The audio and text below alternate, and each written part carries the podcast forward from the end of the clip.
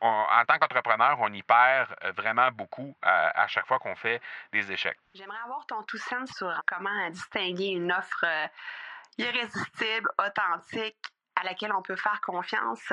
Sur ton plus grand défi encore à ce jour dans le podcasting. J'aimerais avoir ton tout sens sur la spiritualité. Bonjour Marco, j'aimerais avoir ton tout sens sur la meilleure façon de démarquer son entreprise sur le web en vue de 2022. Tu veux découvrir comment j'opère mes entreprises, comment je me plante royalement et comment j'ai du succès? Bref, avoir mon avis sur divers sujets, ben, le podcast Two Sense de Marco va te plaire.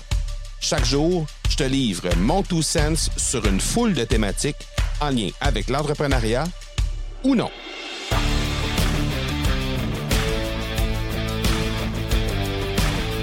Récemment, je suis tombé sur un article qui parlait, qui traitait en fait de l'échec monumental de Caroline Néron.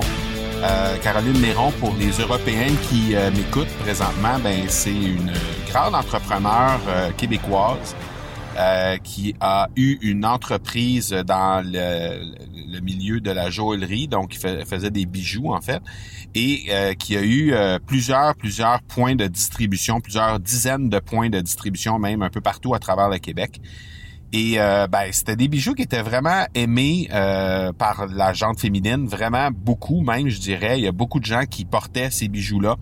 Et c'était des bijoux qui étaient quand même abordables pour la qualité et pour le look que ça donnait.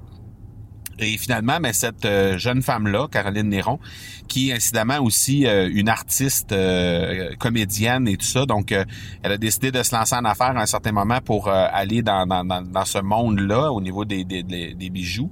Et ça a fait, elle a fait une, une faillite retentissante l'année dernière. Et ben on a, je, suis, je suis tombé sur un article récemment qui parlait, qui traitait en fait de cette de cet échec-là. Et je me suis posé la question à ce moment-là, qu'est-ce qu'on fait comme entrepreneur quand on, quand on a quand on fait face à des échecs comme ceux comme celle euh, de Caroline Néron? Qu'est-ce qu'on fait en tant qu'entrepreneur pour faire face à ça, pour se relever de ça? Et c'est pas nécessairement euh, pas nécessairement une faillite retentissante comme elle, a fait de plusieurs millions de dollars, mais plutôt euh, simplement juste quand on fait quand on fait face à un échec. Donc, ça peut être simplement un échec de promotion, ça peut être un échec euh, sur le plan euh, d'un produit, du développement d'un produit, d'un développement de service, ça peut être de l'accompagnement qui finalement est un échec. Bref, qu'est-ce qu'on fait pour euh, se relever de ça et faire en sorte qu'on puisse continuer d'avancer comme entrepreneur. Parce qu'on le sait, un employé qui, un, qui fait face à un échec, ben à part perdre son emploi, peut difficilement subir ben ben d'autres euh, euh, côtés négatifs de cet échec-là. Alors qu'un entrepreneur, ben, quand il, quand il fait face à un échec, ben, automatiquement, euh, il se retrouve devant une situation où il y a euh, perte d'argent très souvent et euh, ben, des fois même plus que ça, des pertes euh, financières, mais pertes humaines aussi qui sont là, perte de temps, perte de, d'ego, perte bref, en tant qu'entrepreneur, on y perd vraiment beaucoup à chaque fois qu'on fait des échecs.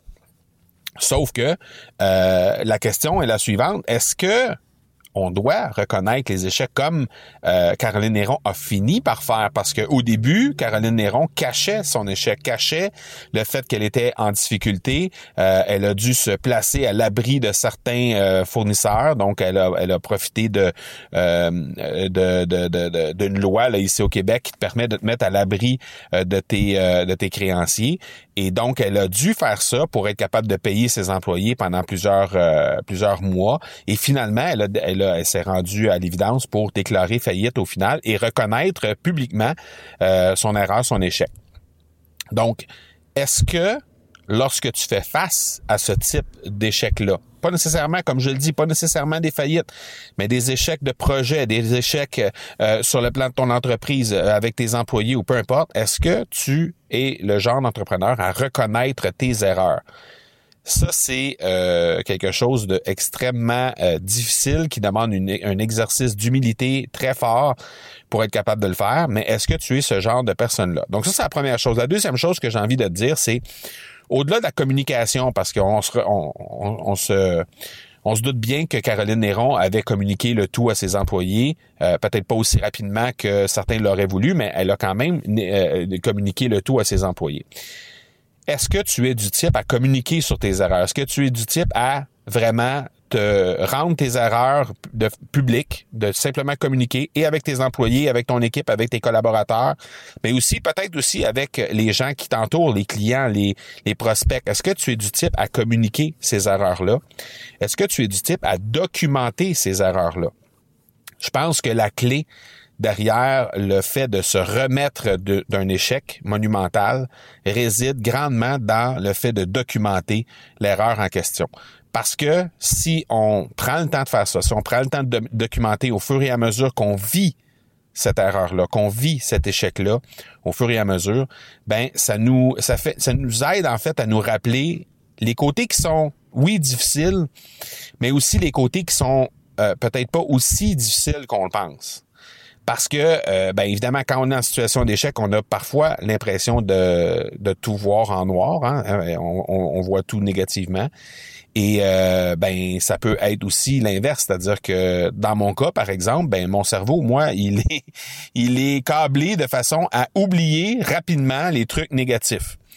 Alors très souvent, quand j'arrive dans, une situation où c'est euh, c'est pas intéressant, c'est un échec, j'ai tendance à tasser le négatif très rapidement et à me retrouver à oublier certaines choses qui peuvent avoir euh, peut-être, qui peuvent peut-être se reproduire dans un futur rapproché.